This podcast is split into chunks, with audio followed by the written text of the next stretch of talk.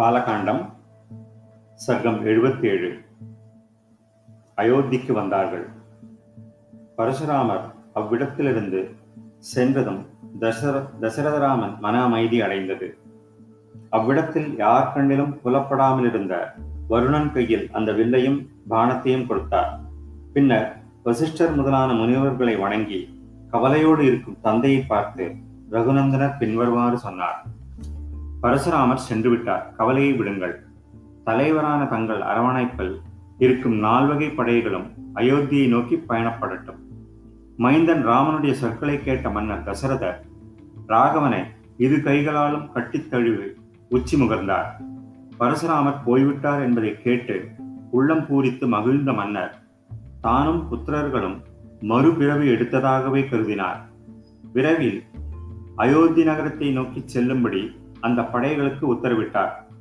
அழகான கொடி தோரண பாவட்டங்களால் அலங்கரிக்கப்பட்டதும் மங்களமான வாத்தியங்களின் ஒலி நிரம்பியதும் நீர் தெளிக்கப்பட்ட சீரான அரச பாட்டைகளை உடையதும் மலர் மலர் குவியல்கள் இறைக்கப்பட்டதும் மன்னரின் வருகையால் மலர்ந்த முகத்தோடு விளங்குகின்ற ஊர் மக்களாலும் ஆசீர்வாத கோஷங்களை எழுப்புகின்றவர்களாலும் நிரம்பியதும் கூட்டம் கூட்டமாக மக்கள் அணி செய்து கொண்டிருந்ததுமான நகரத்திற்குள் மன்னர் பிரவேசித்தார். நகர பொதுமக்களும் நகரத்தில் வசித்துக் கொண்டிருந்த அந்தன பெரியோர்களும் சிறிது தூரம் முன்னேயே சென்று வரவேற்க திருவளர் நாயகர்களான புதல்வர்கள் பின்தொடர பெரும்புகழ் கொண்ட மன்னர் இமாலயம் போல் விளங்கிய தனக்கு பிரியமான தன் மாளிகைக்குள் பிரவேசித்தார். எல்லா விருப்பங்களையும் நிறைவேற்றும் வசதிகளுடன் கூடிய மாளிகையில் தன் உற்றார் கற்றா சுற்றத்தோடு மகிழ்ச்சியுடன் இருந்தார் மன்னர். கௌசல்யையும் சுமித்ரையும் நல்லிடையாளான கைகேயும் மற்றுமுள்ள அரச பத்னிகளும் மருமகளுடன் பேசி பகழ் பழகுவதில் மூழ்கி போனார்கள். பெரும் பாக்கியசாலியான சீதையையும் புகழ்கொண்ட ஊர்மிளையையும் மற்றும் குச்சத்வஜருடைய இரு பெண்களையும் மன்னரின் பத்னிகள் அன்புடன் வரவேற்று அழைத்துச் சென்றார்கள். வெண்பட்டு உடுத்திக்கொண்டு சோபையுடன் விளங்கிய அவர்கள் அனைவரும் மாளிகைக்குள் இருந்த தேவாலயங்களில் மங்களச் சொற்களால் தெய்வங்கள் வழிபட்டார்கள். அந்த அரசகுமாரிகள் வணந்த வணங்கத்தக்கவர்களை வணங்கினார்கள்.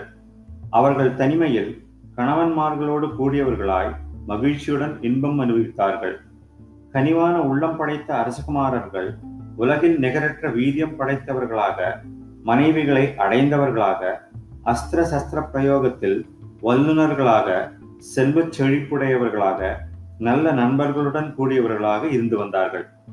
அறம் அறிந்த ஆணையர்களான அவர்கள் தந்தைக்கு பணிவிடை செய்து கொண்டு உரிய காலங்களில் தம் குருமார்களை தமது வினயத்தால் மகிழ்வுறச் செய்தார்கள். சிறிது காலம் சென்றபின் மன்னர் தசரதர் தன் மகனுக்கு கைகையின் மைந்தனுமான ரகுநந்தனன் பரதனிடம் கூறினார் பிள்ளாய் கேகய மன்னரின் புதல்வனும் உன்னுடைய மாமனுமான யுதாஜித் உன்னை அழைத்து கொண்டு போவதற்காக இங்கே தங்கியிருக்கிறான். தசரதர் இவ்வாறு சொன்னதும் கைகேயின் மைந்தன் பரதன் சத்ருக்னனுடன் கேகே நாட்டுக்கு செல்வதற்கு ஆயத்தமானான். சூரனான அவன் தந்தையிடமும் யாருக்கு துன்பம் தராத ராமனிடமும் தாய்மார்களிடமும் விடைபெற்று கொண்டு சத்ருக்னனுடன் சென்றான்.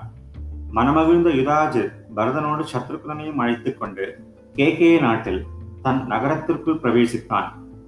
அவர்களை கண்டு அவனுடைய தந்தை மிகவும் சந்தோஷப்பட்டார். பரதன் சென்றதும் ராமனும் பலசாலியான லக்ஷ்மணனும் தெய்வத்திற்குப்பான தந்தைக்கு தேவைப்பட்ட பணிவிடைகளை செய்து வந்தார்கள். அற வடிவினரான ராமன் தந்தையின் கட்டளைகளை சமேற்கொண்டு நகர மக்களின் நல்வாழ்விற்கும் மகிழ்ச்சிக்கும் தேவையான பணிகளை செய்து வந்தார்.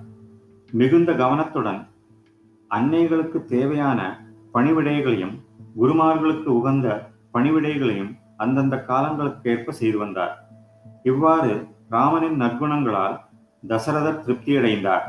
அந்தணர்கள் பட்டணத்து ஜனங்கள் நாட்டு மக்கள் ஆகிய அனைவருக்கும் அவ்வாறே மனமகிழ்ந்தார்கள். பிராணி வர்க்கங்களுக்கு எவ்வாறு பிரம்மதேவர் மிகவும் போற்றுதல் போற்றுதலுக்குரியவரோ அவ்வாறே மிகவும் புகழ்பெற்ற வீண் போகாத பராக்கிரமத்துடையுடைய மிக அருமையான குணங்களை பெற்ற ஸ்ரீராமன் நான்கு குமாரர்களில் மிகவும் அன்புக்குரியவராக இருந்தார். ராமன் சீதையுடன் பல ஆண்டுகள் சுகமாக இருந்தார். அன்புள்ளம் கொண்ட அவர் எப்போதும் அவளிடம் அன்பு கொண்டவராக தன் மனத்தில் இடம் கொடுத்திருந்தார். ராமனுக்கு பிரியமான சீதை அவள் தந்தையால் ஜனகரால் மனமொப்பி கொடுக்கப்பட்டவள் என்பதாலும் அவளுடைய நற்குணங்களாலும் பேரழகினாலும் கவரப்பட்டாள். அவளிடம் மேலும் மேலும் அன்பு வளர்ந்து கொண்டே இருந்தது. அவளுடைய இதயத்தில் அவள் கணவருக்கு அவளிடம் இருந்ததைப் போல் இருமடங்கு பிரியம் இருந்தது. மனத்திற்குள் இருந்தவைகளும் வெளியில் சொல்லப்பட்டவைகளுமான எல்லா விஷயங்களையும் அவர்களுடைய இதயங்கள் பரஸ்பரம் புரிந்து கொண்டன. தேவதைகளுக்கு ஒப்பான ரூபலாவண்யம் பெற்றவளும் ஜனகர் புதல்வியும் மிதிரையில் தோன்றியவளும் லக்ஷ்மி தேவியின் தோற்றப்புரிவுள்ளமான சீதை மென்மேலும் அவருடைய அன்புக்குரியவளானாள். ராஜரிஷியின் புதல்வரான அந்த ஸ்ரீராமன் மிகவும் மனம் கவர்பவளும் பேரன்பு கொண்டவளும் மிகச் சிறப்பான அரசரின் கன்னிகையுமான அவளுடன் சேர்ந்து மிகுந்த சோபையுடன் விளங்கிய திருக்காட்சி தேவாதி தேவரும் எங்கும் நிறைந்தவுமான மகாவிஷ்ணு லக்ஷ்மியோடு சேர்ந்திருப்பதைப் போல் இருந்தது. ஸ்ரீமத் வால்மீகி ராமாயணம் பாலகாண்டத்தில் இருபத்தி ஏழாவது சர்க்கம் முற்றிற்று. இத்துடன் பாலகாண்டம் முற்றிற்று.